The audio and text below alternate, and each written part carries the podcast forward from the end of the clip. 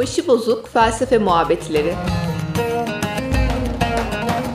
Marx'tan Döloz'e ve yeni metafiziğe aşındırmalar. Hazırlayan ve sunan Oğuz Karayemiş.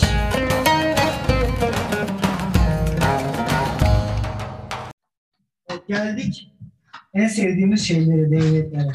Şimdi bu sondan iki önceki yayla ama bir şekilde hani e, pürtüklü ve kaygan yaylasını, bir de sonuç yaylasını 15 yayla mı?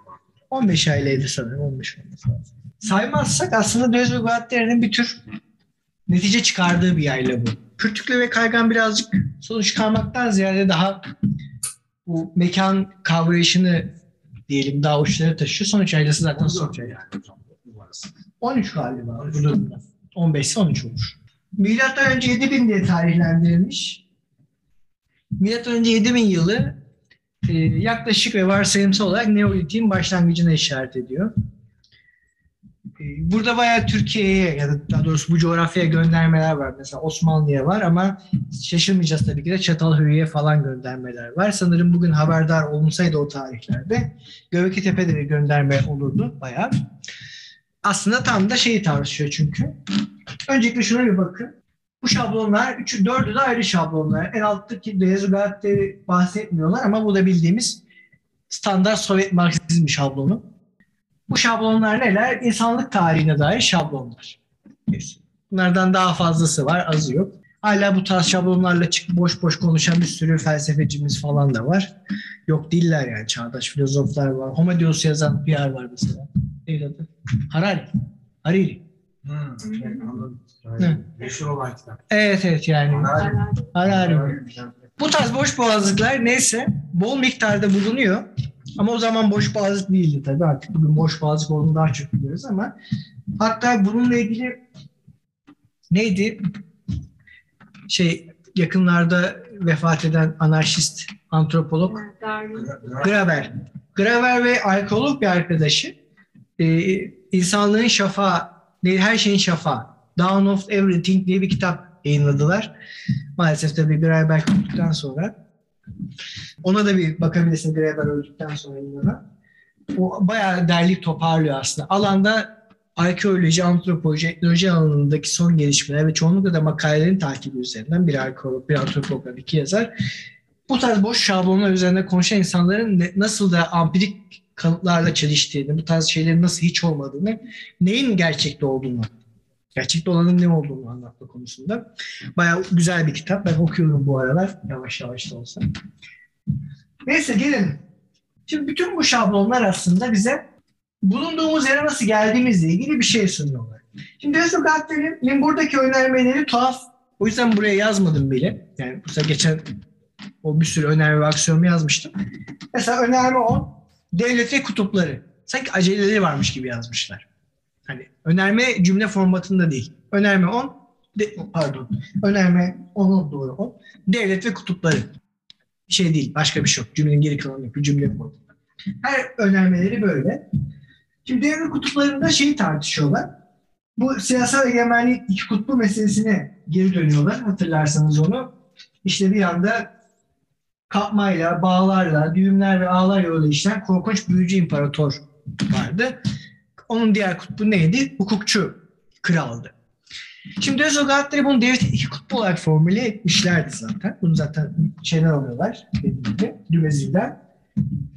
Şimdi buradaki sordukları soru şu. Bizi ikinci önermeye, ta- 11. önermeye taşıyacak. Göçebe savaş makinesi ya da savaşçı figürünün en azından mitik düzeyde, mitolojik düzeyde kutuptan bir kutuptan diğerine geçme işlemi mi sağlıyor mesela? Bununla ilgili mitolojik kayıtlar var. Mesela bir tanesini okuyayım size. En Dümezi'nin doğrudan analiz ettiklerinden biri bu. Dümezi'nin analiz edilen tek gözlü ve tek silahlı tanrıların iki versiyonu. Bir, tek gözlü olan tanrı Odin savaş kurdunu bağlar ve onu sihirli bağ ile tutar. İkinci hareket ama kurt ihtiyatlıdır. Burada göçebe savaş makinesi ve mitik imgesi olan kurt. Ama kurt ihtiyatlıdır ve tüm duysallığın gücüne sahiptir. Üç, Tanrı Tir. Kurt kendini bağdan kurtarmayı başaramazsa kurdun onu ısırabilmesi için bir elini kurdun ağzında bırakarak kurda yasal bir güvenlik sağlar. Yani bir anlaşma kuruyor. Kurdu Odin bağlıyor. Sonra Tyr geliyor ve Tyr de ona kolunu veriyor. Lezugatleri diyor ki o yüzden şey e, bağlayıcı olan imparator veya tanrı bu durumda daima tek gözlüdür. Hukukçu olan kralsa daima tek kolludur. Şimdi burada şeyin, mitolojik simgelerin içinde dolanıyoruz da söylemeye çalıştıkları şey şu. Bir taraf gözüyle taş kestirir. Bakışıyla değil mi o despotik yüzleri hatırlayın tekrar. İmparatorun yüzünü işte şeylere kazınan yüzleri, paraların üstüne basılan yüzleri. Bu yüzler bakışıyla ben buradayım der. Tıpkı Lacan'ın büyük ötekisi gibi.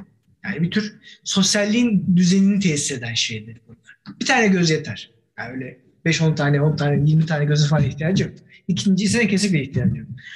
Taş kestiren, donduran bir bakıştır yani bu. Çatık kaşlarıyla hatta. Diğer tarafta hukukçuysa tek kolunu teminat olarak verebilen değil mi kurnaz bir figürü ifade ediyor bu durumda. Anlaşma yapan, kol burada göndermesi o yani. Anlaşma yapan, el sıkışan ve dolayısıyla el sıkışma esnasında kolunu kaybeden, işte kurdun ağzına vermesi gibi. Şey bağlıyor, göçü yani savaş makinesini tek gözlü imparator bağlıyor ya da tanrı ve hukukçu onu düzenin bir parçası haline getiriyor. Yani savaşçıları çeken bir imparator var. O imparatorun etrafında, imparatordan sonra devreye girerek ondan düzenli bir ordu tesis eden bir hukukçu kral var. Dümez'in koyduğu analiz bu bu arada. Dümez'in analizi bu temelde. Gönderme yaptıkları mitolojik bir analiz. Dümez'in kitabı gerçekten çok güzel. İki cildi de çok güzel. Yani tekrar altını çizeyim. Yapı Kredi yayınlarından yayınlandı ikisi de. Okuyun. Gerçekten aşağı yukarı bütün en azından Batı mitolojisinin mekanizmasını anlatıyor. Yapısalcı bir analiz bence kısmen. Dolayısıyla burada hani kurt figürü değil mi? Bir kutuptan bir kutupa geçmemizi sağlayan figürmüş gibi görünüyor. Dolayısıyla dışsal bir nedensellik tesis edebiliyorlar. Resulatlar diyor ki devletin evriminde güçe ve savaş makinesi kesinlikle böyle bir tesiri yok. Devletin evrimi dışsal koşullardan kaynaklanmaz. Yine bizi faka bastırıyorlar. Farkında mısınız bilmem. Yani tesirlerle var olduğunu söylüyorlar göçe ve savaş makinesi ama o tesirlerden biri devletin evrimi değil. Böyle bir şey yok. Devletin evrimini açıklamak istiyorsak onun içsel koşullarına gitmemiz gerekiyor. Dışsal bir nedensellik değil, içsel bir nedensellik. Bizzat devletle ilgili nedensellik kurmamız gerekiyor. Bu da bizi ikinci önermeye bağlı. Şu tavırları eleştirisine. Hangisi önce gelir? Önerme 11. Hangisi önce gelir? Şimdi bizim belki de hepimizin az çok Türkiye soluyla çeşitli düzeylerde en azından bilgi düzeyinde de olsa bir muhatabiyeti olduğunu varsaydığım için sonuncu şeyi hepimiz biliyoruz. Yani sonuncu ilkel komünal, sonra despotik, sonra feodal, sonra kapitalist, sonra komünist olacak inşallah aşamaları. Yani Allah izin verirse. Bu şeyleri biliyoruz ama diğerlerini de bilmiyor değiliz. Yani toplayıcılar avcılık, sonra hayvan yetiştirdiler, sonra işte tarım devrimi oldu, sonra sanayi devrimi oldu. Yani bu tarz şablonları, e, evrimci şablonları hepimiz kullanıyoruz. İşte istersek bu şablonlar arasındaki nedensellikleri Marksistsek mesela üretim tarzındaki dönüşümler değil mi? Üretim araçları üzerindeki mülkiyet ilişkilerinin değişimleri gibi şeyleri oturtabiliriz. Nedensel zincirler halinde. Ya da işte burada şeyi yetersiz buldukları noktayı hatırlatayım. Mesela o da şey dediğim Klastre. Pierre Klastre'yi çok sevseler ona çok şey borçlu olsalar da Pierre Klastre ne diyordu? Devletle devletli toplumlarla devletsiz toplumlar arasında bir nedensel geçiş ilişkisi yok. Bir kopuş var. Aksine. Adrözü Gattari burada diyor ki yani böyle bir kopuşu varsaymak bile bizi evrimcilikten kurtarmaz. Bunun yerine klastere tam da o kopuş yüzünden kendi kendine yeterli ilkel toplumlar düşü görmek zorunda kaldı. Yani her şey kendine yeterli, dışa kapalı. Otaşik. İşte yerel küçük grup otaşlısı, ilkel yabanılların küçük köy ve kasabalar, ondan sonra şehirler, sonra devletler gibi. Dolayısıyla bu düşü görmek zorunda kaldı ve aslında bu da idealist bir düş. Filozof diyor ki hangisi önce gelir sorusu belki de sorulması gerekmeyen ve sorulduğu için yanlış olan ya da yanlış olduğu için bize doğru cevabı bir türlü veremeyen bir sorudur. Burada birazcık Bergson hatırlıyoruz. Yani felsefenin değerlendirme tarzı cevaplar üzerine değil sorular üzerineydi. Felsefe öncelikle doğru soruyu sorma sanatı. Dolayısıyla doğru sorularla yanlış soruları ayırma sanatı. Burada Bergsoncu bir hamle görüyoruz. Dolayısıyla sormamız gereken soru hangisinin önce geldiği değil. Lezo Gatteri'nin önermesi burada çok çarpıcı. bildiğimiz tarihten beri devletler var. Paleolitik çağa kadar geri götürebiliyoruz. Bugün Göbekli Tepe'ye gidelim. Onlar şeye gidiyorlardı. Biz Göbekli Tepe'ye gidebiliyoruz artık. Çatalhöyük'e kadar gidiyorlardı. Göbekli Tepe'ye gidelim. Değil mi? Bir din tapınak merkezi var. Etrafında ufak tefek yerleşimler de var. Bu bilmeceyi ben kimse çözmediği için ben de çözülmüş gibi davranmıyorum. Soru formatında söylediğimi düşünün her şeyi bu andan itibaren. Ne görüyoruz dolayısıyla? Çevrede bir çekim merkezi, bir kütle çekim merkezi oluşturan bir tapınağın, tapınağın çevresinde ilk belki de ilk devletsi oluşumların olduğunu görüyoruz. Bu 13-14 bin yıl, 10, 10 bin yıl mı? 13-14 bin, 14 bin yıl mıydı? Ben bugün bir haber gördüm. Bakanlık'ta aslında tapınak merkezi değil de yerleşim yeri olduğuna dair e, bulgular çok daha netleşiyor gibi. Haberi bilmiyorum ama yerleşim yeri de olduğuna dair baş, zaten başka bir tartışma var. Yerleşim yeri de yalnız. Yerleşim yeri değil. Tapınak var evet tapınak zaten ama yerleşim yeri de. Şimdi aradaki meselelere gireceğiz zaten. Burada başka sorularımız da var bu alana ama şunu söylemeye çalışıyorum. Deleuze diyor ki arkeoloji özellikle etnolojiden ve antropolojiden bağımsız olan arkeoloji nerede bir kazı yapsa devletsi bir şeyler buluyor. Kaç bin yıl Eskiden işte Neolitik çağ tarım devrine falan bağlıyorlar devleti ama arkeolojinin bulguları öyle değil. Arkeoloji aslında etnolojiden çok daha gelişkin bir disiplin ya da bilim. Neden öyle? Çünkü aslında etnologlar diyor Deleuze kendi çitleriyle çevrilmiş bölgelerinde kendilerini hoşnutmekten çok mutlular. Yani insanlık tarihine dair bir şeyler konuşurken arkeolojiye asla bakmamak. Yani, tamam hani toplumları yerinde inceleme konusunda Fransız etnolojisinin özellikle muazzam işler başardığı konusunda kimsenin bir lafı olamaz. Onların da yok ama bu etnologlar tarih hakkında konuşmaya başladıkları zaman en çok başvurmaları gereken disipline veya bilime yani arkeolojiye asla başvurmuyorlar. Asla muhatabiyet kurmuyorlar. Başka etnologlarla beraber işte karşılaştırmalı analizleri, araştırmaları çok seviyorlar ama asla bir arkeologla çalışmıyorlar. Dolayısıyla Graeber'in yaptığı çalışmanın bir istisna teşkil ettiğini buradan da anlayabilirsiniz ne kadar değerli bir çalışma aslında. Dolayısıyla arkeoloji bize devleti sürekli geriye doğru itiyor. Yani devleti bir tarihi olan mesela ilkel yabanıl toplumlardan sonra gelmiş bir şey olmadığını aksine tarih ne kadar geriye kazarsak öyle diyelim bir arkeoloji alanını o kadar geçmişte bir devlet buluyoruz. Rezograt'ın önermesi şu çok uzatmayayım lafı. Burada gördüğünüz bütün her şey, bu gördüğünüz her tür varoluş tarzı diyelim onlara. Homo sapiens'in bütün topluluk inşa etme biçimleri, bütün düzenlemeleri daima bazen edimsel olmasa bile virtüel bir anlamda ama daima bir aradaydı.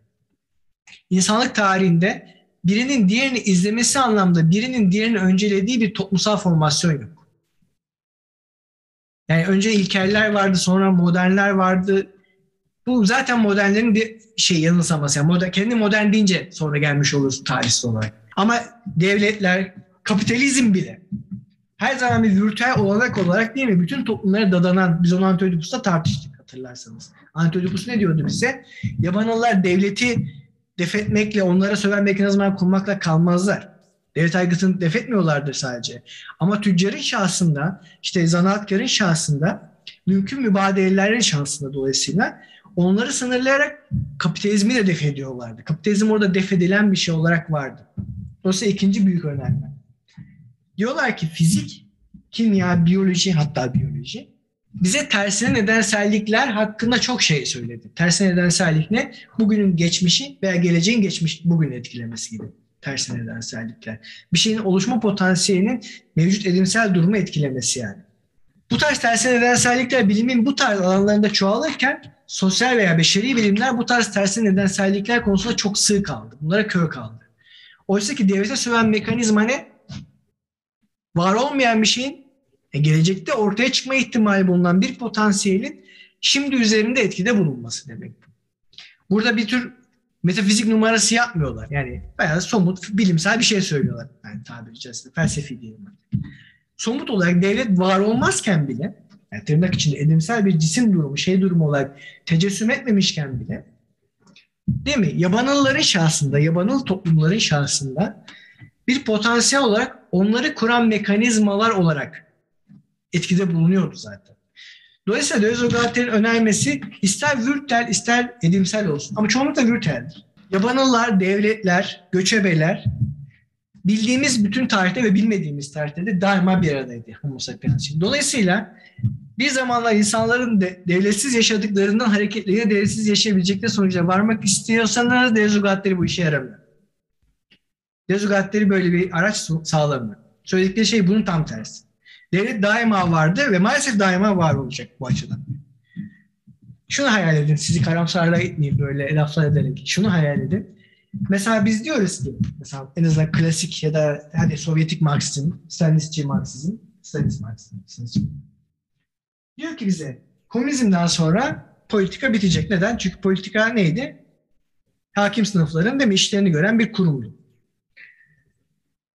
Klasler'in bakış açısından da bundan pay alıyorum. Ben bu konuda daha önce bir şeyler karalamıştım. Hayır, bu politikanın bittiği yer değil. Politikanın mecburen devam etmesi gereken bir yer komünizm. Neden? Çünkü devlet bir potansiyel daima insan toplumuna dadanacak. Yani daima tabakalaşmalar icra edeceğiz biz. Dolayısıyla bu tabakaları işte yapısal eşitsizliklere dönüştürmemek için değil mi? sürekli politik mekanizmalar icra etmemiz gerekiyor. Tıpkı yabanıllar gibi. Yabanıllar nasıl devleti ve zenginlik farklarının birikimini def etmek için mekanizmalar kuruyorsa komünizm de tam bu, bu mekanizmanın etkin işleyişidir. Dolayısıyla devlet komünizmin ufkudur. Onu sınırlayan ve onun sürekli def edilmesi gereken bir şey olarak sınırlayan bir ufuktur. Yani nasıl ki kapitalist toplumların ufku komünizmse, onun gerçek sınırı öyle diyelim şimdi, komünizmse, komünist bir olası bir mümkün bir komünist toplumun da sınırı değil mi? Onu de, kendisini def etmesi gereken sınır bizzat devlet ve kapitalizmdir. Yine yani bir cennete gireceğiz ve orada her şey çözülecek durumunda yaşamayacağız. Yani komünizm bu değil. ne olduğunu çok bilmiyoruz ama kesinlikle bu değil. Bu mekanizmalarla çok abartılı şeylerden bahsetmiyorum. Mesela Sovyetik örgütlenme biçimi değil mi? Herkesin Sovyetler biçiminde örgütlenmesi, temsilcilerin sürekli geri çağrılabilmesi. Tıpkı yabanıl şefliğine benziyor değil mi? Sovyet temsilcileri. Mesela bu Sovyet, biz bu Sovyetiz. Komünist, ko, ko, konseyiz.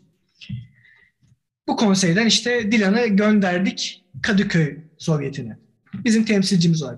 Dilan'a dedik ki Dilan bak hepimiz beraber karar aldık sen de buradasın. Biz daha fazla ağaç istiyoruz. Git orada Sovyet'te tartışılırken ağaçları savun. Dilan gitti orada ağaçları savunmadı. Yani kötü niyetinden değil uyuyakaldı. tamam mı? Kötü de gitmedi yani belki. Sonra Dilan çağırdı ki Dilan sen bu işi yap. Mesela sabah erken saatlerdeki toplantılarda temsilcimiz sen değilsin bundan sonra. Anlatabiliyor muyum? Tamam. Ondan sonra sabah erken saatlerde işte ne bileyim eh, Sen de bir toplantı var. bir toplantı. Tamam. İkinci toplantı yok. Tamam Kemal Hoca ile ben yapıyoruz. Biz dakik insanlarız. Olur ben olurum. Dönüşüm. Yani bahsettiği şey böyle bir mekanizma. Böylece Dilan değil mi? Bugün milletvekilliği temsili sistemi içinde değil mi? Beş yıl seçiyoruz bir daha da bir şey yapamıyoruz. Adama veya kadına da öyle gidiyor yani. Ne, ne işte istediği her türlü boku yiyor. Ama beş yıl sonra da onu seçemiyorsun zaten. Parti listesine oy veriyorsun. Ömür boyu da para. Ömür boyu da para oluyor. Neyse hadi. Ha, neyse o da var zaten. O başka bir. Yani her şey o kadar yanlış ki neresi doğru olacak yani. Ama işte bak bu mekanizma değil mi? Temsilcilerin bir bürokratik kasta dönüşmesini engelliyor. Bir politikacılar sınıfı oluşturmasına, kendi çıkarları olan değil mi? Kendi şeyleri olan ve dolayısıyla çıkarları bizimle zıtlaşan. Konsey mekanizması bu. Dolayısıyla bizzat konsey veya Sovyetik biçimin kendisi devlete söyleyen bir mekanizma politikadır. Ve komünizm bundan vazgeçemez. Benim iddiam bu. Çok net iddiayım. Ya o teknoloji sayesinde yerine başka şeyler koyarız muhtemelen de. Yani oydaşmanın artık bu tarz ya ne diyelim ona kaba yöntemlerine ihtiyacımız yok belki büyük oranda. Ama her yukarıda oydaşmak için temsilcilerin işte e, ayrı bir politika sınıfına dönüşmeyeceği, işleri halledenlerin ayrı bir bürokratlar, teknokratlar sınıfına dönüşmeyeceği mekanizmalar kurmakla mükellefiz. Sovyetler Birliği'nde ilk yok edilen şey ne Sovyetler? Dolayısıyla Sovyetler Birliği o günden sonra sosyalist veya komünist olabilir mi? Mümkün değil. Ya çok netim bu konuda. Sovyetlerin gerçek anlamda küçük harfle yazılan Sovyetlerin olmadığı bir Sovyetler Birliği ne sosyalist olabilir ne de komünist olabilir. Alakası bile olamaz. Bu mekanizma yoksa politikanın seyri devletli sınıflar tarafından görülür ve gerçekten de öyle olmuş. Konuşacağız zaten. Şuraya varmaya çalışıyorum. Dolayısıyla devlet hem geçmişte hem de gelecekte daima peşimizde. Olacak yani bu böyle. Çiğ süt emmişiz deyin.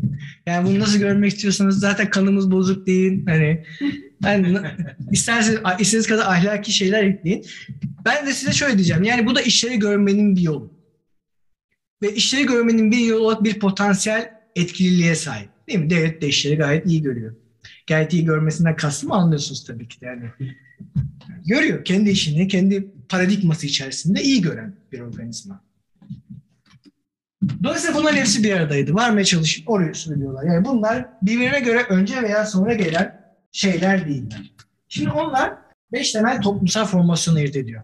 Göçebe toplumları gördük. İlkel toplumlardan bahsettik ama birazcık daha bahsedelim. Şimdi bu ilkel toplumlardaki ya da yabancı topluluklardaki işte bizim def etme diye çevirdiğimiz şeylere başka bir adlar veriyorlar. Bunlar devleti ve kapitalizmi, sermayeyi daha doğrusu önleyen ve dolayısıyla aslında öngören mekanizmalar icat ediyorlar. Burada ma- makinesel süreçte kastettikleri şey ne? Aslında Marxist bir fikri burada derin bir şekilde çöpe atıyorlar diyelim. Ya da yeniden yerleştiriyor, çöpe atıyorlar. Doğru ifade bu değil. Marksizm ne diyor? Toplumsal formasyonları ayırt eden şey üretim tarzlarıdır. Değil mi? Marksizmin ABC'si gibi Marx için. Ama diyor ki Rezograt'te toplumsal formasyonları ayırt eden şey üretim tarzları değildir. Makinesel süreçlerdir. Üretim tarzları makinesel süreçler üzerinde oluşur. Bu benim doktora tezimi de ilgilendiriyor. Biraz size bahsedeyim kafamızı çok karıştırmasın bu mesele çünkü. Üretimden tarz yapan şey ne? Yani bir şeyde nasıl üretim bir tarza dönüşüyor? Üretim araçlarının bölüşümü üzerinden değil mi? Bir üretim tarzını tarz olarak belirleyen şey üretim araçlarının kime yetkisinde olduğu diyeyim. İlla bir mülkiyet olması gerekmiyor. Mesela üretim araçları toprak mesela. Değil mi? Toprak eğer kolektif bir beden olarak despota aitse biz imparatorluktan döselsedik despotik bir değil mi formasyondan bahsediyoruz. Marx'ın analizi bu. İşte tek tek feodal beylere aitse feodaliteden bahsediyoruz. Toprak özel bir mülkiyetse ve diğer üretim araçlarıyla beraber kuşkusuz kapitalizmden bahsediyoruz değil mi? Tarzı üret tarz tarzı tarz yapan şey ne? Mülkiyet ve bölü mülkiyetin bölüşümü. Tarz buna bağlı. Rezo Galateri diyor ki işte bakın bunu üreten şeyde yani onu üretim araçlarının bölüşümü falan demiyor tabii ama makinesel süreçler. Nasıl? İlkel toplumlara bakalım. İlkel toplumların makinesel süreci olan önleme öngörme mekanizmaları tam da üretim araçları diyebileceğimiz değil mi? Toplanmış yine de üretimin aracı da olan ama üretimin aracı olan işte doğadaki hayvanların, işte ekosistemdeki hayvanların, meyvelerin, bitkilerin değil mi? Hem özel mülkiyet hem de kamu mülkiyeti olmasını engelliyor. Bir kamunun oluşumunu engelliyor. Kamudan kastım devlet tarafından tayin edilmiş bir alan. Tam da onu engelliyor zaten. Bunu engelleyerek bunları herkesin, yeryüzünde herkesin mülkü haline getiriyor tırnak içinde. Herkesin değil mi? Toplumun bir parçası olan herkesin sahiplenebildiği ama beslenmek için asla stok yapmak için değil. Stok meselesine döneceğiz zaten. Dolayısıyla bu süreç sayesinde yabanıl toplumlar bir üretim tarzına sahip oluyor. Burada üretilen şey ne? Öncelikle yabanılların kendileri. Yani yeniden üretimden bahsediyoruz. Beslenme, barınma değil mi? Bu tarz şeylerden. Dolayısıyla bir üretim tarzları var. Ama bu üretim tarzları neden değil? Bir sonuç, bir netice. Neyin neticesi? Önleme ve öngörme mekanizmalarının. Ya bu toplumların politika yapma biçimi öyle diyeyim. Ekonomiyi önceliyor. Belki buradaki tezi çok doğru olmaz aslında ama yaklaşık olarak ekonomi ile politika arasındaki ilişki tersi çevirdiğini iddia edebiliriz. Yani bu iddia mümkün bir iddia. Bunun sahiplenir miydim emin değilim. Ama yine de politikanın ekonomiyi öncelediğini söylüyorlar aslında. Ama politikadan burada çok geniş bir şey anlamalıyız. Bir şey mi soracaksın Yani nasıl olabiliyor gibi dedim de siz zaten devam ettiniz. Tamam. Yani politikadan çok geniş bir şey anlamadım. Evet, evet. O anlamda anlarsak çünkü nasıl olacak diye soruyorum. Evet, evet. Geniş anlamda. Yani politika bir topluluğu kendini nasıl e, ne diyelim ona imgelediği ve imgeyi nasıl hayata geçirdiyse en geniş anlamında yani. Bunun içindeki özel anlamları şimdilik askıya alırsak bu kendini imgeleme ve bu imgeyi hayata geçirme biçimleri onları bir üretim tarzına götürüyor. Tamam mı? Politika yapmaktan kastım bu. Önleme ve öngörme mekanizmaları yabanılların etkin olarak hareket etmesine yani eylemde bulunmasına dayanır. Toplaş mesela bu eylemlerden biri kolektif bir eylem olarak. Ama avcılık, toplayıcılık da öyle değil mi?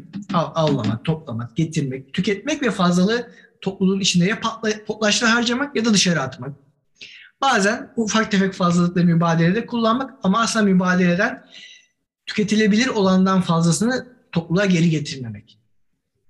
Şimdi o meseleyi daha da değiştirdim. Kapma aygıtlarını aslında birazcık gördük. Yani mesela en temelde kapma dediğimiz ilişkine devletin kendi yetkisinde olmayan bir şeyi dışarıdan tutup çekmesi. Mesela göçebe savaş makinesi ve ordu arasındaki ilişki böyle bir ilişki. Devlete dair üç temel kapma tespit ediyorlar. Toprak, çalışma veya iş, bir de vergi. Toprak yerine arazi de diyebilir. Land. İngilizcesi. Ya toprak derken yeryüzü içinde kullandığımız kelimeyi kullanmıyoruz. Earth değil. Land. Bunlar neyin kapılması? Toprak, yabanıl yer yurtların veya bölgelerin kapılması. Devlet dediğimiz şey yer yurtlardan toplulukların yerleştikleri ve aslında dolayısıyla içinde yersiz ulaştıkları yer yurtlarda bir toprak yapan şeydir.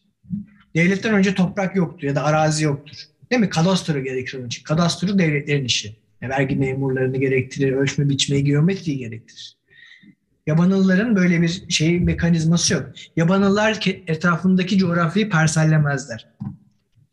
Kullanırlar basitçe. Onun zaten yeryüzündeki her şeyle beraber onlara aittir. Yani bunun işte Ma- Mahmut sen şurayı işte Ayşe sen burayı alacaksın ve falan demez kimse yani özel bir mülkiyet olarak dağıtmaz arasında.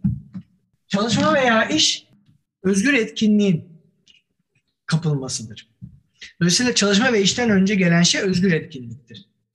Devletler bu özgür etkinliklerden, serbest etkinliklerden veya bir önceki yayındaki deyimle özgür eylemlerden bir çalışma icat eder ya da onu bir çalışma biçiminde örgütlerler. Bu etkinlikler neler? İşte mesela basit bahçeciliği alır bir tarım işçiliğine dönüştürür. Değil mi? Ya da işte orada da tüccarlar var ama burada bir lonca altında onları örgütler kentin içinde. Dolayısıyla onlardan geliyoruz. Bu çalışma işi vergiyle kendine bağımlı hale getirir. Vergi olarak toplar. Mübadeleden bir vergi çıkartır. Bu vergiyi kimden topluyor? En temelde biliyorsunuz Osmanlı'yı hatırlayın. Aslında memurlarından topluyor. Yani memurlara bir hassa mı deniyordu onlara? Toprakları. Denetlemeleri için hassa tayin ediyor ama o hassa onların mülkiyeti değil. Bütün mülk Osmanoğlu ailesinin. Hala o düşleri görüyorlar ya. Bunlar hep bizim de. Tabii ya sizin de. bir de dava açmaya falan mı kalkmışlardı o Evet. yer ağları? Yani işte padişahlarınızın, imparatorlarınızın kellesini kesmezseniz böyle olur sonra. Kuşak sonra gelip burası bizim der yani. Tövbe estağfurullah. Neyse. Hassa olarak dağıtır memurlarına işte ne yaparsam bu toprağı al. Oradan bana mesela asker yetiştir bir de vergi ver. E bunlar, bu ordunun da özel bir adı vardı da ben unuttum. Hassa ordusu diye. Bütün bütün tarih bilgimi unuttum. Yok mu yakın zamanda KPSS çalışan? Var mıydı o? Tımar, Tımar. Tımar doğru, Tımar. Tımarlı sipahi. Aynen öyle. Ordu'da o. Mesela dolayısıyla orada vergide baş olarak asker sayısına değil mi? Ve de gerçekten de bir miktar altına işte gümüşe falan tekabül ediyor. Dolayısıyla devletin kapma aygıtları aslında te- üç tane temeli bu. Devletin olduğu her yerde bu üçü var. Her zaman var. Buyur hocam. Yani burada vergi tam olarak neyin kapılması oluyor o zaman? Zenginliğin. Ha, Zenginliğin. Tabii tabii. Zenginliğin kapılması. En temeli o zaten. Temel bence. şey. O yani Yani şimdi asker yetiştirme meselesi olunca benim orada kafam karıştı o yüzden. Zenginliğin kapılması. Aynen öyle. Tamam. İnsan da bir zenginliğin parçası ya o. Hı hı. Ama işte o asker örneği birazcık boşa düşüyor gibi. Yok boşa düşmüyor da hayır yani orada bir gene bir savaş meselesi var mı? Savaş Aa, yok, yok, yok, savaş- Var mı? Yok yok yok savaş makinesiyle ilişkili değil Yok, bu tamam. noktada. Tamam. Buğdayı da almış. Buğdayı alıyor. İşte ne, ne yetiştiriyorsunuz? Yani. Her şeyden evet yani. her şeyden- ekonomik durumdan ben evet, zenginliği evet tamam. şeye dönüştürüyor. Yani sarayın odasında stokluyor. tamam. Tamam. Ya hiç yok gerçekten.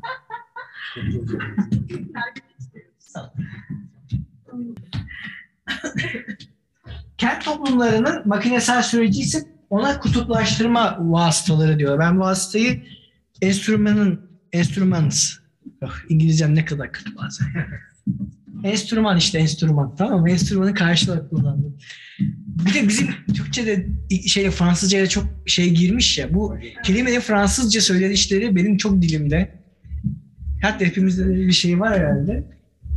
Instruments demek yerine enstrüman demek daha çok bana rahat geliyor kaçınılmazı. Neyse. Kutuplaştırma vasıtası ne? Şu. İlişkiye soktuğumuz zaman güzel olacak bunlar da birazcık hızlıca anlatıyorum size. Mesela burası Ege Denizi tamam mı? Antik Yunan şehrindeyiz. Burası Atina olsun. Kalem bitiyor yalnız. Benim şahane yazından Görünüyorlar. şu an benim açımdan. 10. ders kalemi o. 10. dersi. Ders sonu kalem. Şimdi Ege Denizi kıyısında Athena var. Tamam bir şey çizmiyorum. Zaten zaten normalde bir anlamı yoksa hiç anlamsızlar işte. Athena kıyısında Athena, Athena kıyısında, Ege Denizi kıyısında Athena'dayız. Ne oluyor şimdi? Akışlarla ilişki halindeyiz. Ne akışları var? Athena'nın değil mi denizci tüccarları var. Bu denizciler gidiyor Mısır'dan mesela kumaşa. Neyse dur. Nereye göndereyim onu? Çin'e gönderelim. Çin'e gidiyorlar mı zannetmiyorum. Çin'e falan gitsinler de o çağda. Benim için gittiler. Ben rica ettim. Ne? Dedim ki ya arkadaşlar yani çok Çin'e gidesiniz yoksa da bir gidin benim ipe ihtiyacım var. İpek örneği güzeldi o yüzden. Ne yapıyorlar? Gidiyorlar Çin'e. İpek alıyorlar. Ya da ipek iplikleri alıyorlar daha doğrusu. Getiriyorlar bu iplikleri. Değil mi? Bir iplik akışı var Çin'den. Ne üzerinden geçiyor? Denizci tüccarlar üzerinden geçiyor. Kente giriyor bu akış. Tamam bir kutuptan giriyor. Bu kentin içinde varsa bir zanaatkarlar sınıfı var zaten. Onlar bunu işliyor. Ben oyum. Tamam ben de işte giysi yapıyorum. Ne denir? Terzi. İnsan terzi bile unuturum. Doku, terziyim ben. Terzi olarak aldım bu şeyleri ipliklerden kumaş yaptım. Kumaşlardan güzel elbiseler yaptım. Sonra da verdim bunları kervana. Dedim siz bunları götürün Fransa'da krala satın. Yani ya da Roma'daki gruplara satın. Neyse artık o dönemde. Antik çağ tarihsel olarak mahvettik bu arada yani. Böyle bir şey yok yani. Tarihte böyle bir olay yaşanmadı. Götürüyorlar Avrupa'ya satıyorlar. Bir kutuptan iplik giriyor, diğer bir kutuptan giysi gidiyor. Bakın kutuplaştırmadan kastettikleri şey bu. Devlet akımlarla nasıl çalışıyor? Devlet de şeyi aynı şey değil, onu anlatmaya çalışıyorum. Devlet zaten kodlanmış olan akımları alıyor, onları üst kodluyor. Mesela vergiyle üst kodluyor. Değil mi? Yabanılların, komünel toplulukların kodlarını alıyor, onları kendi gösteren gösterge rejimi altında merkezi bir anlamla kuşatıyor. Onların akrabalık ilişkileri yerine kendi sadakat ilişkilerini geçiriyor. Bir tercüme süreci var yani burada. Ama neden? Koddan üst koda doğru giden. Oysa ki şehirler böyle çalışmıyor. Şehirler kodsuzlaşmış akımlarla çalışıyor. Yani mesela işte tüccarların bizim kente, şehre soktukları iplik akımları artık neredeki hangi koda uyuyor hiçbir haberimiz bile yok ki. Yani ritüelik olarak bilmiyoruz bunların ne anlama geldikleri artık bu nesneleri. Kente girdiklerinde kodsuz bunlar. Bizzat kendileri olarak varlar. Artık bir kodla beraber ilişki halinde değiller. Bir kod tarafından kuşatılmış değiller. Dolayısıyla şehirler mantıken kodsuzlaşmış akımları işliyorlar. Bakın kodlanmış akımları üst kodlamıyor. Kodsuzlaşmış akımları işliyorlar. Rezokatleri buna yerelleştirme diyor. Onları bir tür yere, toposa gönderiyorlar. İşliyorlar kendi içinde de toposa gönderiyorlar. Yani içsel toposları da var. İşte şu zanaatkarlar şu madde akımlarıyla ilişkileniyor. Şu tüccarlar şu madde akımlarıyla ilişkileniyor. Aynı zamanda etrafındaki şebeke, hangi şebeke? Başka kentler var değil mi? Başka devletler var sonuçta. Antik Yunan'da, Atina'da var. Etrafı imparatorluklarla, başka kentlerle, hatta yabanıllarla, göçebelerle, barbarlarla onların deyimiyle keza çevrili. Aynı zamanda bu kolsuz akımına gidiyor, oradaki toposlara da bağlıyor. Dolayısıyla aslında şehir dediğimiz şey bir şebekenin bir parçası olarak var. Daima yollar, şebekeler ve devreler sayesinde mümkün şehirler. Devletler böyle değil. Devletlerde de şehirler var kuşkusuz. Ama devletin şehri bir başkent olarak var. Yani kendisini yolla tayin etmiyor. Deniz, bakın burası çok önemli. Neden çok önemli? Çünkü bizi Göbekli göbeğinden bağlayacak. Diyor ki bir devlet daima bir tapınak şehir örgütlenmesidir. Yani başkent dediğimiz şey payitahttır. Hani Osmanlı'daki terminolojiyi kullanırsak. İmparatorun kutsal kişinin ikamet ettiği ikametgahıdır. Tabii ki de bu şehirde de ticaret var. Ama sadece üst kodlanmış haliyle var. İzin verilen sınırlar dahilinde var. Bunlar bize başka sezgiler kazandıracak birazdan unutmayın. İzin verilen sınırlar. Bu kelimeyi hatırlayın. Var. Evet İstanbul'da ticaret tabii ki de var. Ama İstanbul bir ticaret başkenti değil. İstanbul'un simgesel başkenti. Pardon Osmanlı simgesel başkenti. Tıpkı Türkiye Cumhuriyeti'nin Ankara başkenti olması gibi. Başkenti, başkent dediğimiz şey daima bir tapınakla beraber var artık. Cumhuriyet'in tapınaklarını da siz tasavvur edin. Dediğim gibi dolayısıyla Göbeklitepe'ye tekrar göbeğinden bağlanırsak tapınağın oluşmasını değil mi bir imparatorluk başkentin oluşumunun nüveleri olarak görebiliriz. Dolayısıyla karşımızdaki şey avcı toplayıcı mıydı sorusu belki de yanlış bir sorudu. Belki Göbektepe arkeologlar değil de yine antropologlar yanlış sorular soruyor olabilir. Bunlar avcı toplayıcı mıydı? Tabii ki de makul bir soru. Ampirik bir şey. Veriye soru soruyorsun da. Söylemeye çalıştığım şey şu. Ama bizzat orada bir tapınağın olması, çevresindeki yerleşimin başlamış olması belki bize avcı toplayıcının içinde yükselen bir devleti ya da kıyısında yükselen bir devletin işaretidir. Tapınak varsa devleti bekleyin. Yani tapınak varsa devlet gelir. Bu şehirlerde tapınaklar olmadığı anlamına gelmez. Şehirlerde tapınaklar var. Onları bir devlete yakınlaştıran şey de bu zaten. Şehir devleti diyoruz değil mi Atina'ya? Şey tapınak da var. Ama yine de başat aktörü ya da başat faili tapınak başkent ilişkisi olması değil. Atina antik Yunan'ın başkenti falan değil. Sadece iyi bir ticaret yolu noktası. Bunun bir sürü örneği var tarih boyunca. Kartaca var, başka kentler var değil mi? Tarihi, Akdeniz tarihi bununla dop doluyor. Akdeniz tarihi çok güzel. Yani Akdeniz demek özgür şehirlerin Venedikler değil mi? Bunlar da koloniler kuruyorlar. Kurmuyorlar. İşte bir dönem Ege Venedik kolonisiydi değil mi? Yanlış hatırlamıyorsam. Viking kolonisi değil yoksa. İkisi de olabilir. Koloniler de kuruyorlar ticaret yolları üzerine. Atina'nın da kolonileri var. Koloni bugün sömürge dediğimiz şeyler. Ama o zaman koloniler tam aynı değil. Ama her halükarda bunlar da devletsi özellikleri olsa da merkezi bir iktidar olsa da şehirlerde ortak noktaları bu. ikisinde de merkezi bir iktidar var. İkisindeki işleyiş aynı değil. Dönersek devletli toplumlarda başkentler kapma aygıtının bir parçası olarak bir tapınakla ilişki halinde başkente dönüşüyor şehirler. Ya da başkent olmayan başka bir şey dönüşüyor. İl, vilayet merkezleri oluyor mesela değil mi? Osmanlı'nın bölümlenmesini hatırlayın. Oysa ki kent toplumlarında ya da şehir toplumlarında şehirler kutuplaşma noktaları yani akışların yön aldığı, yönlendirildiği merkezler ama bununla beraber şebekenin bir parçası olarak varlar. Başka şehirlerle, yabanıllarla, göçebelerle, imparatorluklarla, monarşilerle ilişkileri dahilinde. Değil mi? Roma böyle bir karma sunar bize aslında. Roma imparatorluğu nedir? İmparatorluktur adı ama işte düşündüğümüz anlamda değil. Antik Yunan şehirleri hatta bu yakadaki işte İstanbul'u falan da ele geçirmiştir.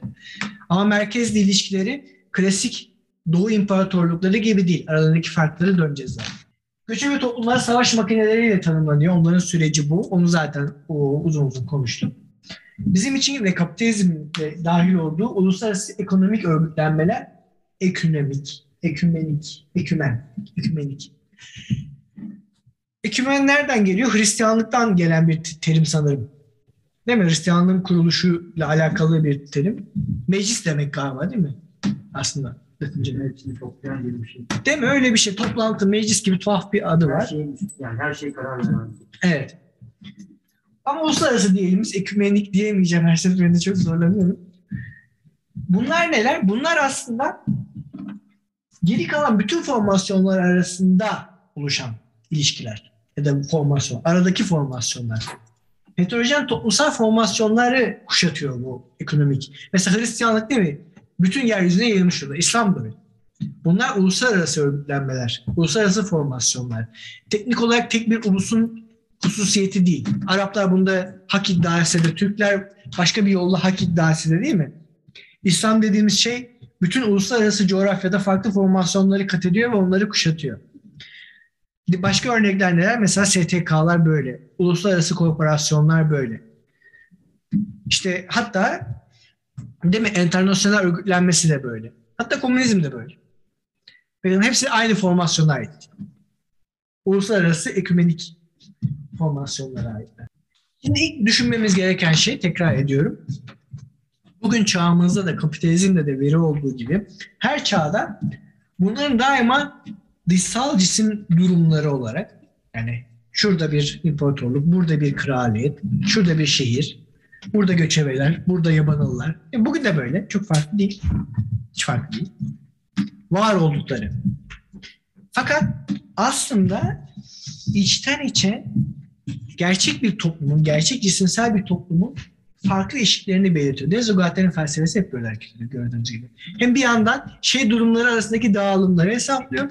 Bir yandan da bunları bir şey durumundaki mümkün eğilimler olarak tekrar tarif ediyor. Yani şunu söylemeye çalışıyorum. Şu küçücük tiyatro grubumuzun içinde yabanıl eğilimler, devletli eğilimler, şehirleşme eğilimleri değil mi? Göçebe eğilimler ve uluslararasılaşma eğilimleri aynı anda bulunabilir. İçsel eğilimlerimiz olarak. Bu bizi bence Dezogatler'de bulduğum ama birazcık kıyısında kalan çok güzel bir felsefe tartışmasına götürüyor. Ben buna bayılıyorum. Bu gerçekten de felsefe böyle güzel ayrımlar yaptığı zaman beni bir coşku kaplıyor arkadaşlar.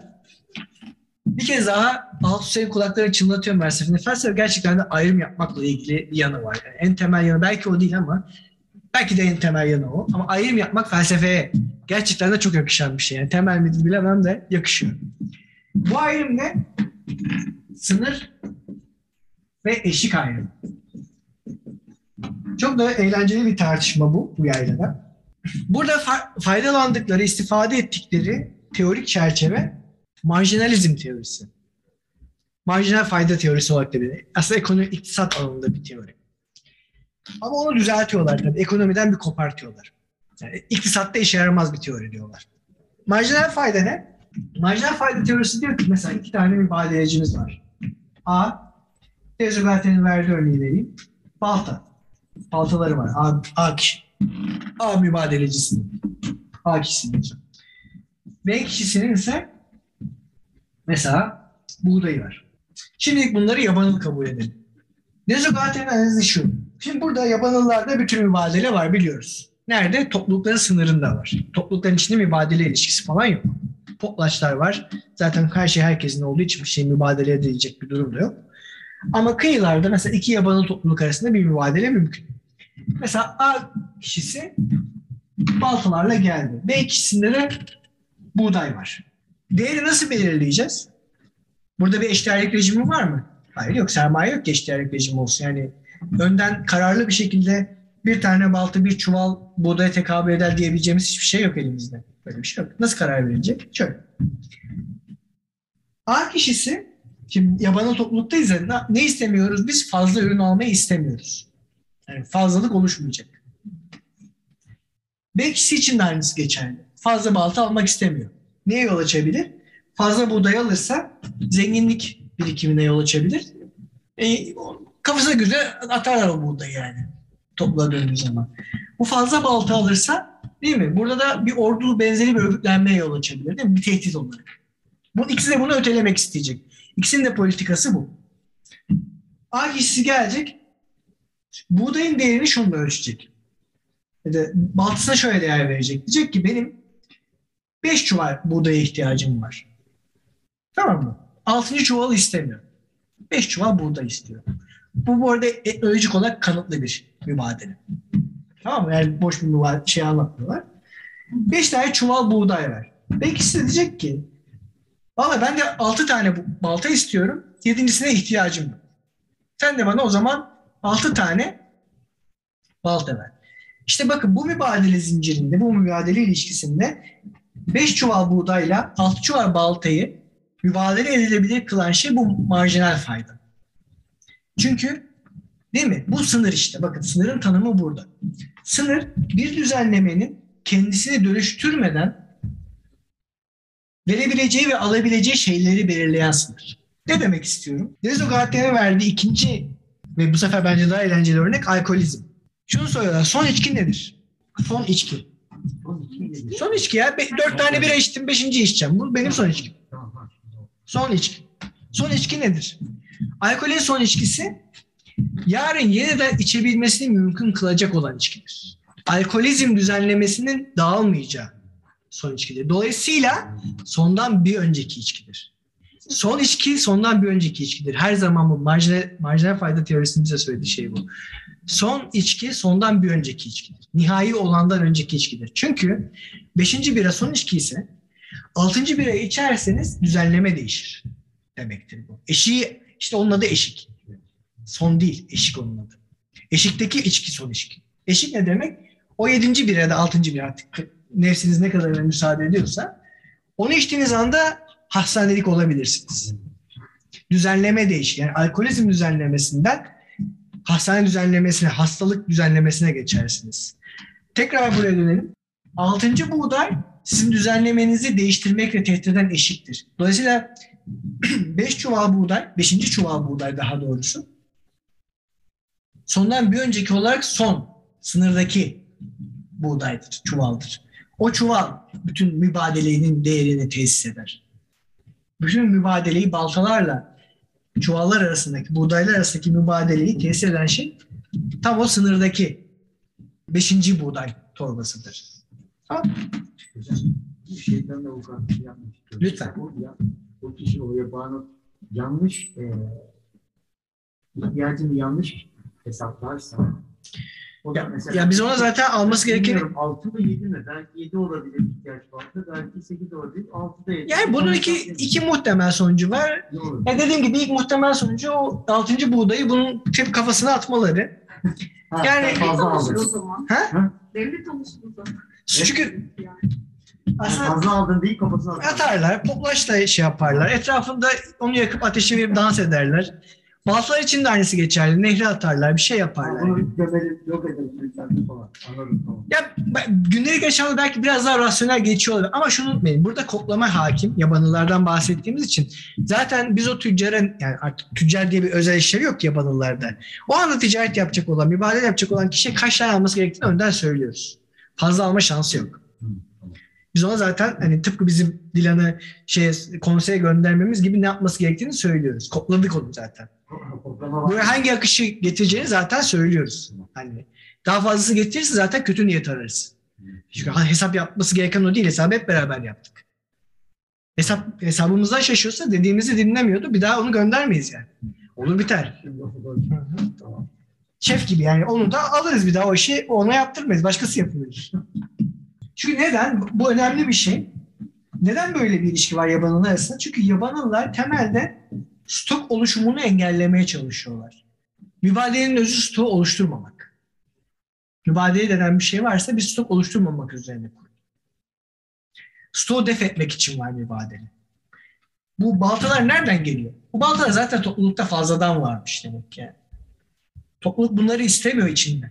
Def etmek istiyor. Bu fazlalığı def edelim ki birisinin elinde iki tane balta olmasın durduk yere. Onun yerine bizde ne yok? Buğday yok. Git bari buğday al. Bunları, ama asıl mesele bunları vermek. Buğday almadan önce. Önce bunları ver yani. Bunlardan bir kurtulalım. Tersine devletler stoklarla çalışıyor. Stoğu icat eden şey devlet. Devlet mübadele etmez. Stoklar. Stokçuluk devletle beraber gelişir. Stoklamak ne demek? Az önceki vergi meselesinde olduğu gibi. Ürünleri stoklara dönüştürür. Stoklar olarak değil mi? Ambarlarda tutar. Bu devlettir işte. Devlet stoklarla var.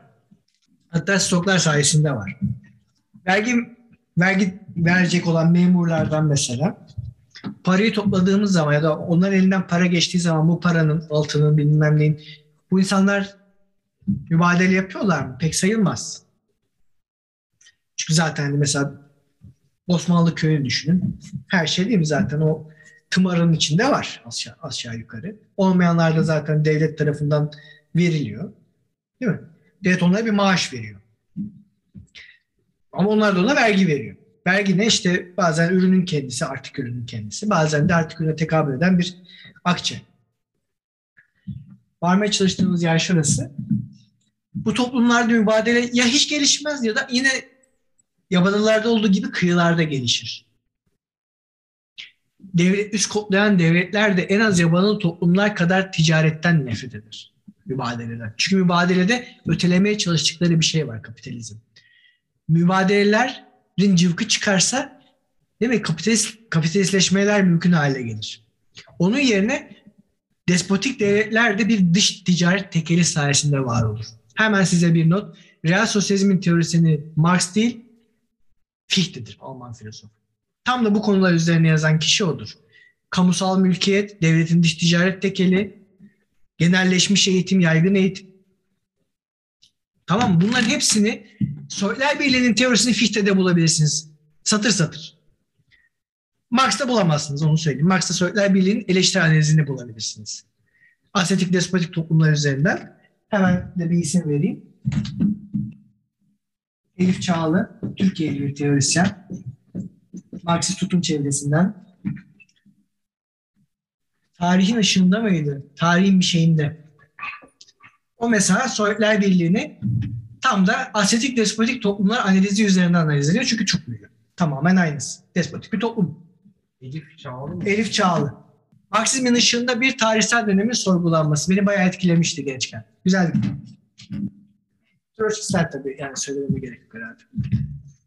Ama Troçki, tabii Troçkisten, Troçki'den çok farklı düşünüyor Elif Çağlı onu da söyleyeyim. Özgün, ben onun gibi bir teoriye daha önce rastlamadığımı da ifade edeyim. O kaynaklarına atıfta bulunuyor zaten namuslu bir yazı işçisi olarak, terörist olarak ama gerçekten de bence Türkiye'den çıkmış en özgün analizlerden biri. Dünya çapında bir analiz. O kadar o kadar şiddet öneriyorum kitabı da. Marksizmin içerisinde Sovyetler Birliği analizi olarak. Marksizmin ışığında bir tarihsel dönemin sorgulanması. Heh, ne diyordum? Dolayısıyla devletler de bu dış ticaret tekeli falan gibi mekanizma aracılığıyla ticareti sürekli kontrol altında alarak üst kodlarlar. Onlar da neden sakınmaya çalışıyor? Kapitalizmden. İmparatorlukların değil mi? Eşiği atlı- atladıkları zaman varacakları yer öncelikle kapitalist devletlerdir. Ondan sürekli sakınıyor. İşte Osmanlı'nın son 200-300 yılı. Bütün çabası kapitalistleşmemek üzerine kurulu. Küçük işletmelere izin verip ödünler verdiği bir açık gerçeklik. Yani politika böyle bir şey çünkü. Ama yine o kapma mekanizmaları değil mi? Özel mülkiyeti sürekli tehdit edecek. Meşruiyet, meşruiyet mesele ne üzerine düğümleniyor? Azınlıkların mülkleri ne olacak? Azınlıkların mülkleri ne? Temelde kapitalist yatırım yapabilecek değil mi? Zanaatkarların mülkleri bunlar. Azınlık mülkü nedir? Bunlar zanaatkarlar sınıf. Büyük oran değil mi? Ermeni zanaatkarlar, Rum zanaatkarlar. Dolayısıyla zenginliği devletin üst kodlamasının ötesinde t- tutabilecek konumda olan insanlar. Tü- tüccarlar, Yahudiler değil mi? Keza Levantenler. Hani illa Türkiye'de yerleşik olmayanlar. Bir de Türkiye sonradan yerleşenler. Benim meşruiyet çalışmaları, azınlıkların durumu neden sürekli kapitalist devletlerle Osmanlı arasındaki temel gerilimi oluşturuyor? Birbirlerini herkes çok sevdiği için. Dindaşlık yüzünden mi? Etkileri yok değil. Yani inkar etmeyelim ama insani şeyleri. Ama yine de değil mi, temel mesele kapitalistleşecek mi bu coğrafya? Kapitalistleşmeyecek mi üzerine kurulu? Osmanlı sürekli buna fren basmaya çalışıyor. Belli ödünler veriyor, belli şeyleri geri alıyor sonra. Abdülhamit gibi. Burada mesela ilk şunu görüyoruz. Bakın hep şehirlerde, şehirlerde de kapitalistleşmeyi enke- e- engelleyecek mekanizmalar kurmaya çalışıyorlar. Zenginlik orada görece özel mülkiyete daha çok dönüşüyor. Ama neye izin vermiyorlar? Mesela şeye izin vermiyorlar. E, işçilerin, daha doğrusu etkinlikte bulunan insanların köleliğin dışına çıkmasına izin vermiyor Antik Yunan mesela şehirleri değil mi? Kölelik var. Hatta feodal şehirlerde de öyledir. Feodal serflik var. Serflik var kentlerde. Ama bu serflerin topraktan bağımsızlaşmasını sürekli engellemeye çalışıyorlar. Köyler savaşı falan değil mi? Bunun ifadesi. Topraktan bağımsızlaşan köylülerin, Spartaküs ayıklanmasında imparatorluk söz konusu olsa bile köylülerin değil mi bir isyanı var. Onu da sürekli durduruyorlar. Böylece küçük bir grubu işte bir, bir grup zanaatkarın veya işte ne diyelim onlara zanaatkar demeyeyim de tüccarın işçisi haline dönüşemiyor hiçbir zaman. Yani endüstriyel bir komplekse dönüşmüyor. Şehirlerde sürekli onu durdurmaya çalışıyor. Bakın bunların hepsi göçebe savaş makinesinin nasıl içeriye alındığına dair işaretler. Daha doğru ya da daha doğrusu göçebe savaş makinesinden önce önleme öngörme mekanizmaları. Aslında yabanıl ya da ilkel toplumların önleme öngörme mekanizmaları bütün toplumlarda bir işlevsel parça olarak tutuluyor. Bakın dışsal bir bir aralığın üstünde ya da ötesinde içsel bir birlikte var oluş da var.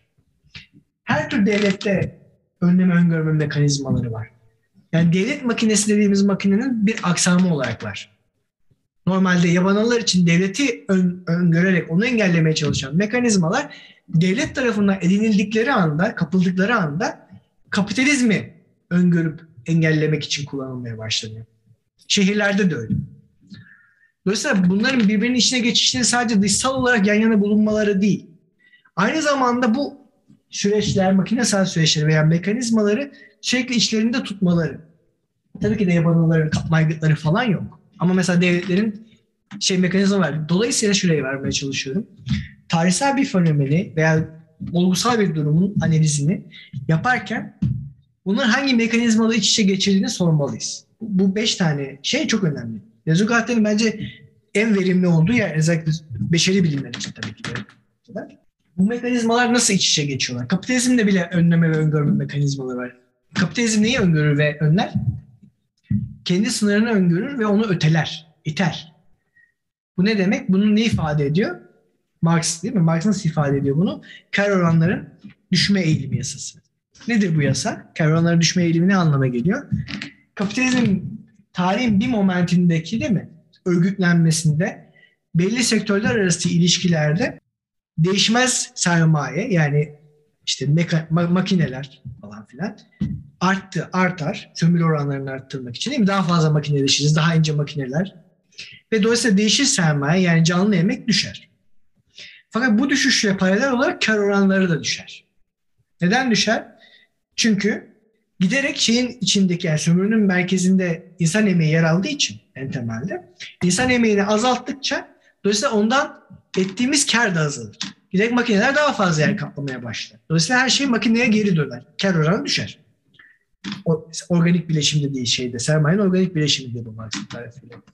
Şöyle yazayım mı? Organik bileşim. Sabit sermaye diyelim ona. Değişir sermaye bölü sabit sermaye. Değişmez sermaye. Yeni çevresinde değişmez diyor. İnsan emeğinin makineye oranı. Şu anlık öyle düşünmek yeterli bizim için. Ne diyor bu? Bu kapitalizmin kendi sınırını öngörmesi. Bu duruma kar oranları düştüğü zaman ne olur? İki şey olur. Ya savaş olur. Değil mi? Ya da yeni bir icat olur mesela. Dolayısıyla kar oranlarının düştüğü bir sektörden ya da sektörler arası bir durumdan kar, yeni bir sektöre doğru sermaye hamle eder. Kar oranlarının yüksek olduğu bir yeni sektör icat eder. Bunu icatla yapamıyorsa savaşla yapar. Ya yakar yıkar değil mi? Bir anda makineler hasar görür, bir coğrafyayı tarumar edersin. İnsanları işe koşarsın kitleler halinde. Büyük mega projeler başlatırsın. Hani neye benziyor acaba bu? Bu mega projeler dahilinde insanları sömürerek karavanların yüksek olduğu bir sektör icat edersin ve kendi sınırını ötelersin. Kapitalizmin önleme ve öngörme mekanizması da bu. Ya da onu kullanma biçimi bu değil. O da kendi sınırını öngörüp önlüyor. Ya da öteliyor, def ediyor. Dolayısıyla kendini yeni bir ölçekte tekrar tesis ediyor. Kapitalizmin tarihini böyle kat edebiliyoruz değil mi? İşte buharlı makine, ondan sonra efendime söyleyeyim bilgisayarlar, bugün informatik, bilişsel teknolojiler. E, e, temel, bir sürü başka şey de var arada da. Mesela en temellerinden biri. Ben ya sınırımı açtım. Niye durdurmuyorsunuz beni? Ben size durdurun dedim ya. Tamam duralım. İsrail ordusu. Bir şey söyleyecektik. İsrail mekan. Ha. Tamam onu da söyleyeyim çok uzattık lafı. Şu İsrail ordusu kapma aygıtıyla bağlantılı bir şey. Örnek veriyorum. Yazu Gatteri ile doğrudan çalışarak bin aileyi bu, bunu strateji olarak uygulamış. Ne yapmış? Mesela ne yapıyoruz? Gazze'de çatışma var. Gazze'de her yer bina kalıntısı veya binalar değil mi? Ne yapıyorlar? Mekanda delikler açıyorlar. Fiziksel. Yani şimdi normalde yollarla bölünmüş, binalarla bölünmüş değil mi? Pürtüklü bir mekan kent. Gazze öyle. Mesela Gazze olsun diye örnek veriyorum. Pürtüklü bir mekan kent içinde nasıl kaygan mekan üretirsin? Delikler açarak. Duvarlardan delikler açarsın. Duvarların ve yolların seni sırladığı yerde değil mi? mekanın pürtüksüzleştirirsin. Bunu bir savaş stratejisi olarak İsrail benimsemiş durumda. Bayağı fiili olarak alanda duvarları patlatıp, bina duvarlarını patlatıp delikler açarak mekanı kayganlaştırıyorlar. Mi? Dehşet verici bir şey. Her şey herkes tarafından kapılabilir arkadaşlar. Devlet çok kurnaz bir köpek. Nietzsche gibi konuşursak. Köpeklerin en kurnazı. En yaşlısı. o halde haftaya görüşürüz.